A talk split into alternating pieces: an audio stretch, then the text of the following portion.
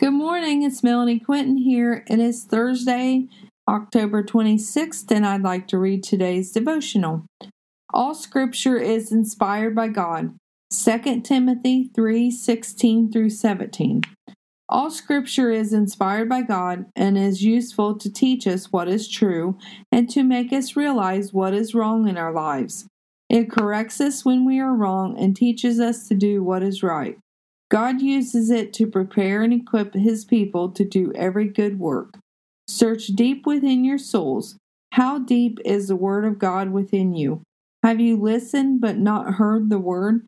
Do you have it deep in your heart, etched in the crevices? Or does it go in one ear and out the other?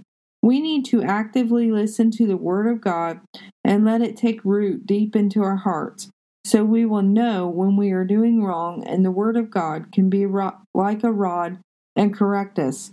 Do you have areas in your life that need correction? Has your heart turned bitter? Have you listened to hearsay and now it has distorted your view? When we come back to the root of the Word, then we can discern the truth and the lies. Do not listen to the lies the enemy has come up with.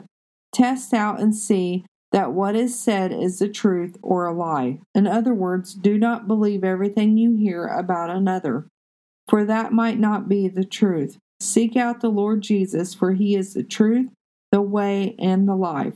He knows each of our hearts, he knows our motives, he knows our thoughts, he knows what we will do before we do it. He knows where we will go before we head that way. What happened to giving people the benefit of the doubt?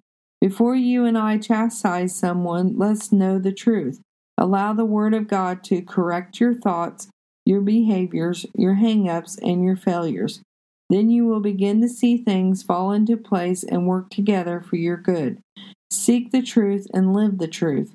Don't live in a world of lies and contentions. Learn to accept what you cannot change and ask for courage to change the things you can change.